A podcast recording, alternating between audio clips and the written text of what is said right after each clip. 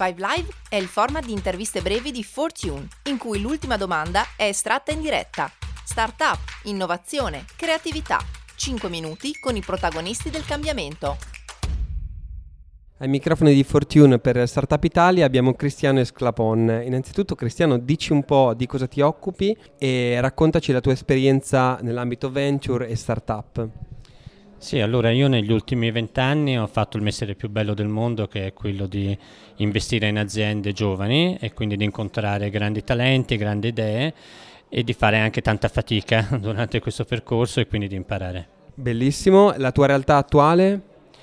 Eh, allora, eh, sono investitore di diversi fondi venture capital e poi ho un mio veicolo che si chiama Club Italia Investimenti 2 con il quale abbiamo fatto 79 investimenti, eh, ne sono in vita circa 45, eh, stiamo seguendo queste aziende, stiamo capendo come poterle aiutare per, per, crescere. È una fase diversa da quella iniziale, un po' più concreta, un po' meno sognatrice, comunque una fase molto bella e molto importante. Quali sono le cose che eh, lato venture sono più interessanti oggi? Quindi Club degli Investimenti 2, qual è il suo mindset sul tema degli investimenti in startup? Ma ehm, Club Italia Investimenti 2 era un modo nuovo di investire, quindi si basava su dei criteri quantitativi e si appoggiava totalmente all'esperienza degli acceleratori e degli incubatori, quindi non aveva competenze di investimento proprie, ma le esternalizzava, diciamo, questo era l'elemento distintivo. Però eh, quello che credo che sia stata la lezione importante che abbiamo capito lungo questo percorso è quanto è importante per qualunque risparmiatore, qualunque investitore partecipare a questo mondo. Perché nel, dal dopoguerra ad oggi è successo un fatto che a volte diciamo, non è noto, la produttività delle aziende è andata progressivamente crescendo, solo che fino al 1970 i salari hanno seguito questa crescita di produttività perché le aziende avevano bisogno di personale specializzato ed erano disponibili ad alzare i salari per acquisire competenze. Dal 1970 in poi è entrato in azienda il computer. La macchina calcolatrice è andata in competizione con l'essere umano e questo ha provocato un totale appiattimento del potere d'acquisto dei salari, mentre invece la produttività delle aziende ha continuato a crescere in maniera molto significativa. Quindi il differenziale che si è aperto fra come aumentavano i profitti delle aziende, come aumentavano i salari delle aziende, è diciamo, il, la differenza fra coloro che sono azionisti di un'azienda e coloro che sono semplicemente dipendenti.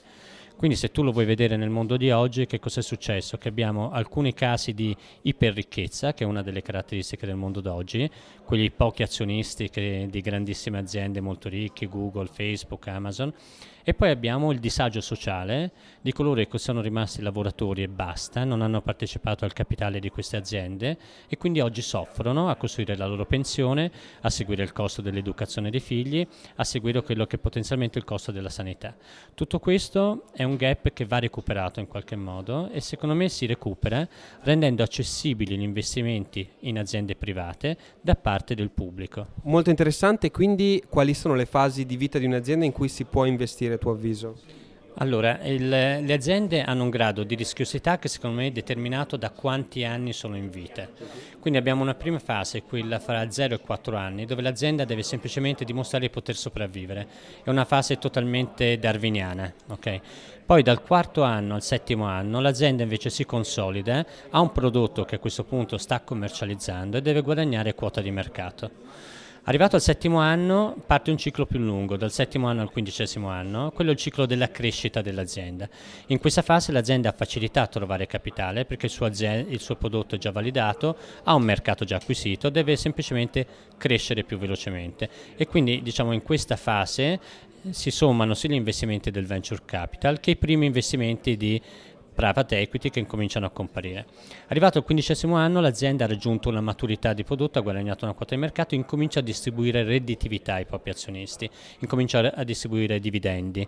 Questa è la fase in cui l'azienda molto spesso viene quotata perché diciamo, ha già raggiunto il suo valore significativo.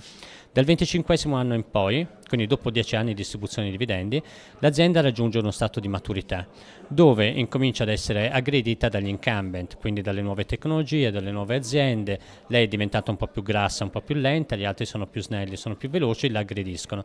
A quel punto l'azienda deve trovare delle nuove linee di business o un rinnovamento interno in modo da continuare a crescere, altrimenti rischia di andare verso perdita di quota di mercato e crisi.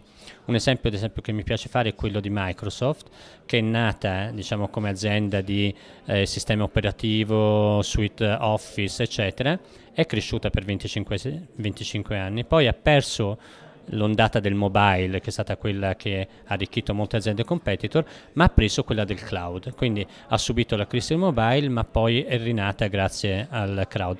Questo è qualcosa che accade un po' in tutte le aziende. Ora, dove deve investire l'investitore privato per fare una differenza sul suo futuro? Deve investire in una fase abbastanza early perché se no il moltiplicatore non è sufficiente per garantirgli quella crescita di capitale che è quella che gli serve in ottica pensionistica in ottica dei figli e dei nipoti.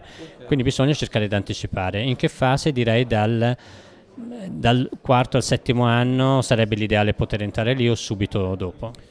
Quindi se noi diciamo da privati volessimo investire su questo tema, su quale canale troveremo le società per noi? Allora, l'unico canale che ad oggi è aperto per i piccoli risparmiatori, gli investitori, tutti noi, è il canale del crowdfunding.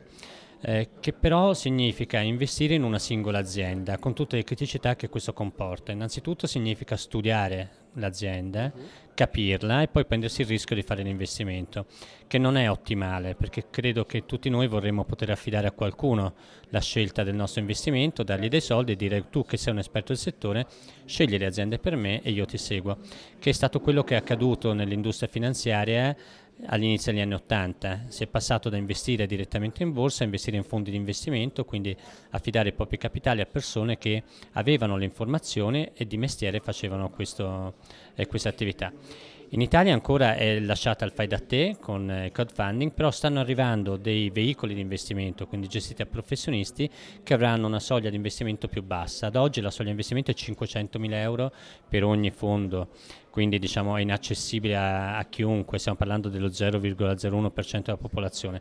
Stanno arrivando delle forme di investimento invece accessibili, magari con 5.000 euro, investimenti quindi collettivi e quello io suggerisco quando c'è l'opportunità di darci un occhio perché è la strada probabilmente giusta per incominciare a costruire nel tempo un portafoglio di questo tipo.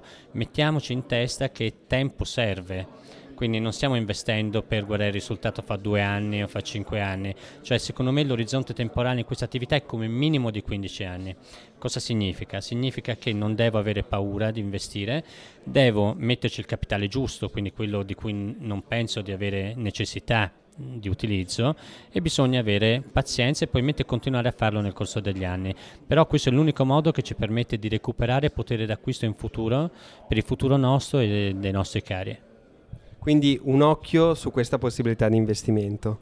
Direi che siamo giunti alla 5 Live, quindi ti faccio pescare una domanda.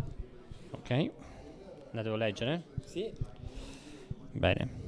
Sappiamo tutti che il Mulisse non esiste. Se volessi convincere qualcuno al contrario, che cosa gli diresti? Ehm, di fargli vedere che esiste un Mulisse digitale e quindi di ricrearlo digitalmente in qualche modo. Grazie mille. Grazie a voi.